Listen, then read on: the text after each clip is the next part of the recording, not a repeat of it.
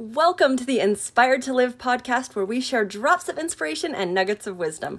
My prayer is that your heart will be lightened, your mind will be expanded, and you will be inspired to live. I'm your host, Olivia Putris. Thank you for joining me. Hey guys, welcome back. I have a surprise for you today. This is Livia from Learn Live Fly, and thank you for joining us on the Inspired to Live podcast. Today I have my friend Tracy Rollins with me.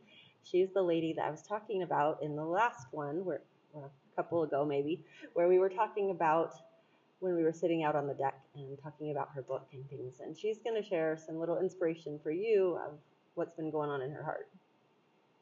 Hey, I am so excited to be here with you and with Liv. This is just a little bit of nuggets about what's been going on in my heart. And the book that I was able to share with Liv is definitely a God thing. Um, it is it's going to be based off of universal laws that I've been learning through a company called Rare Faith. One thing that I just have been thinking about this last couple of months is how God has just been working in my life. And when you think that things are not going right, then that's they really are going right because really all things work out for our good. So I just wanted to tell you about an experience. So I am a single mom and I have seven kids. They are mostly grown. I have one 15 year old left at home. And I am, you know, the, the provider for my family. And I was struggling to make the rent a couple months ago. And I was trying to think about what, what I could do. And one of the things that happened was our dog, well, she's a, a purebred dachshund. And I had taken her to the breeders and they normally have, you know, three to four, maybe five puppies at the most. And she had eight puppies. So I was really excited. We've sold all the puppies, and that has been a God thing for us that we got so many puppies. Well, the other thing that happened is I got a call from a couple who just moved into my state in Arizona. They're, they came from Hawaii, and they said that they are educational mentors for international teachers who are being sent to the United States to, to teach in classrooms. And they heard that I had an extra room that I might be willing to rent out. So I said, Yes, I do have a room. And they said, Penny referred you to us. Honestly, guys, I really don't know who Penny is.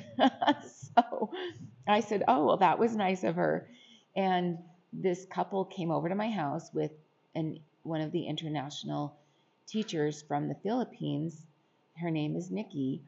And they looked at the room and they said, You are a godsend, and she definitely can use this room and we'll rent it from you. And she just needs to find a bike. And I said, Hey, I was given a bike last week. And so I went and showed them this really nice bike that I was given. And I don't really ride a bike. So I gave it to Nikki. And then I asked when she was going to move in, and they said tomorrow. So in two days, I had a renter in my room that I wasn't even expecting. And my lease was up the next month, and I was just praying about if I should renew my lease or if I should try to move somewhere else that is less expensive. And to me, that was an answer to my prayer. And just when you think that things aren't working out, they really are working out for your good. And all I know is that God has our backs. I, that I do know for sure that He watches out for us and protects us. And and when we will just keep moving our feet forward in faith, that He will bring the how about, and we don't even have to figure it out. So I just want to leave you with that, and thank you for having me as your guest, and I appreciate you and all of your friends out there. So thank you. Thank you so much, Tracy, for being here and for sharing that story. I'm really grateful that we have it archived for all of eternity because that is truly a God thing. Absolutely. Yeah. So just remember, guys, hold hold strong and keep calm and just trust that everything's working out for your good. Just take a minute, take a deep breath, get grounded, and just ask, what is the next best thing that I can do?